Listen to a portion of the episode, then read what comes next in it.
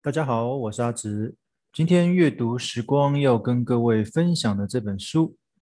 书名叫做《石油与美元：未来十年影响你生活和投资布局的经济武器》。先前我们分享过一本有关黄金的书，那这次我们分享就是石油相关的书籍。作者呢是马林卡祖沙，出版社先觉出版社，出版日期二零一五年十月，哦，距离现在大概也有五六年前。那这本书的前半段主要是在介绍俄罗斯的总理普丁，他的背景跟担任政府官员开始见证苏联瓦解啊，俄罗斯的贪污腐败啊，呃，经过经历过一系列争议性的事情之后。哦，虏获民心并瓦瓦解这些寡头大亨，最后攀登最高权力者，进而开始着手原物料的全球谋略布局。我不知道各位对普丁熟不熟？不过如果你今天问一个俄罗斯人的话，他应该回答你，在他的记忆中，总理一直是普丁哦，从总理做到总统，总统再换到总理哦，就是 forever 那种感觉哦，因为他就是掌权嘛。那因为我们过去常习惯是以美国为观点来分析一些国际情势，诶，但是这本书很特别哦，它尝试是以俄罗斯的角度来分析过去的原物料事件跟未来的一些国际政策，哦，相信这样子会让读者有一些不同于过去的思维，因为我觉得一件事情你从不同的角度看，你得到的一些讯息可能会不太一样，那普丁他毕竟是所谓的大苏联的思维，哦，他一直想要把当初分裂出去的国家弄回来，恢复当年大苏联的荣光，哦，但是他并不是要恢复冷战时期的苏联，而是要透过经济上面的结盟，跟周边的国家，哦，就是包含我刚刚提到的，当年从苏联分裂出去的，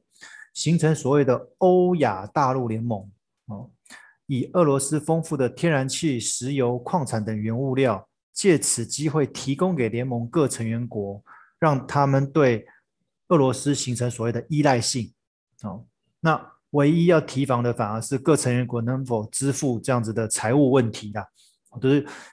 俄罗斯本身就有很丰富的原物料嘛，那可以供给给周边的国家，但是周边国家付付付不付得出这一笔钱，哦，来享有这些原物料。哦，我觉得这是一个问题，但是这个是普丁的想法嘛？哦，那其实俄罗斯多数的石油产自西伯利亚的西部。哦，那过去因为由于政治动荡的关系，造成长时间的产量低迷啊。那一直到普丁上台之后，把石油视为他的经济命脉，俄罗斯的经济命脉。哦，那他同时鼓励石油公司能够并购，那逐步让俄罗斯成为石油大国。哦。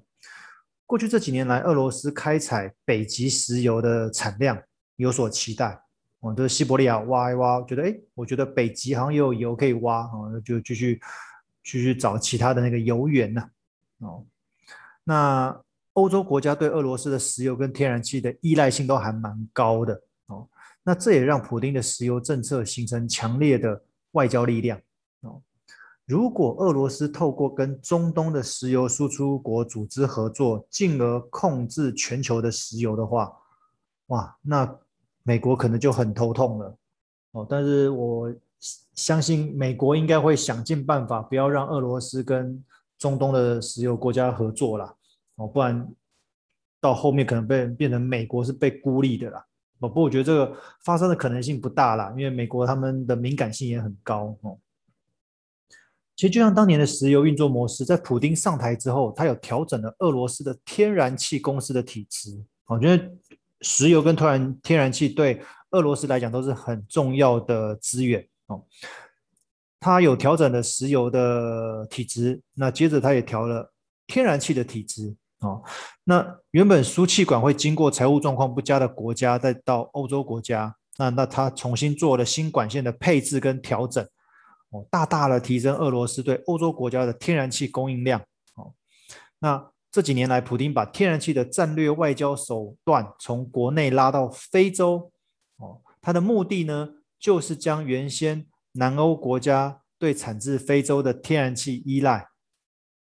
那因为普丁对非洲天然气有投资嘛，让整个欧洲的天然气需求均在俄罗斯的控制之下。因为原本南欧国家，比如说意大利啊、希腊啊，他们天然气都从非洲来，因为那个地理位置比较近嘛。哦，哎，普丁现在把非洲的天然气，哦，等于有点就是投资非洲那边天然气啊。比如说，非洲那边来的天然气虽然是从非洲来的，但是它背后的那个股东也是俄罗斯。哦，那他就等于是控制住整个欧洲天然气的市场了嘛。那最后他也希望。它有庞大天然气需求的亚洲国家，例如中国、日本、韩国这些，也可以跟俄罗斯长期合作。你如果接下来这些部分都跟他合作的话，你无形之中等于是都跟俄罗斯同盟了嘛？因为你经济上面都合作啊。因为你今天不跟他好的话，他得要把你天然气的管线切掉，石油的输出管切掉，那你你这个这个需要需要石油、需要天然气的国家不就完蛋了吗？对啊。好了，他就一步一步来。那他希望在这样子的邻边周边的国家跟区域能有的高度的原物料的合作哦。那如果未来有一天天然气的交易货币可以只透过人民币或者俄罗斯的卢布，哇，那这个将对美元在能源的主宰地位形成重大的威胁。不过我个人觉得美国不会让这件事情发生哦。现在石油的计价货币还是美元。其实，俄罗斯一直希望石油的计价货币可以改成他们的卢布或者人民币哦，就是避掉美国这一块。但是应该没有那么容易啦哦。然后书里面有提到说，二零一一年的日本福岛核灾之后，让铀，就是那个核能电厂的铀，让铀的价格持续向下修正。原因有两个，哦，第一个，全球许多老旧的核电厂提早除役。那先前库存的铀原料哦，在国际市场上面转售哦，导致市场上面的铀原料的供应量大增哦，这第一个铀的价格下修的原因。第二个，许多国家暂缓核电厂的新建计划，因为自从日本福岛核灾之后，很多核电厂新建计划都停摆了，像我们自己台湾的核核市场也是一样嘛，所以就无形中降低了许多。铀原料的需求，那价格当然就是往下滑了。诶，可是这个时候，普丁却下达了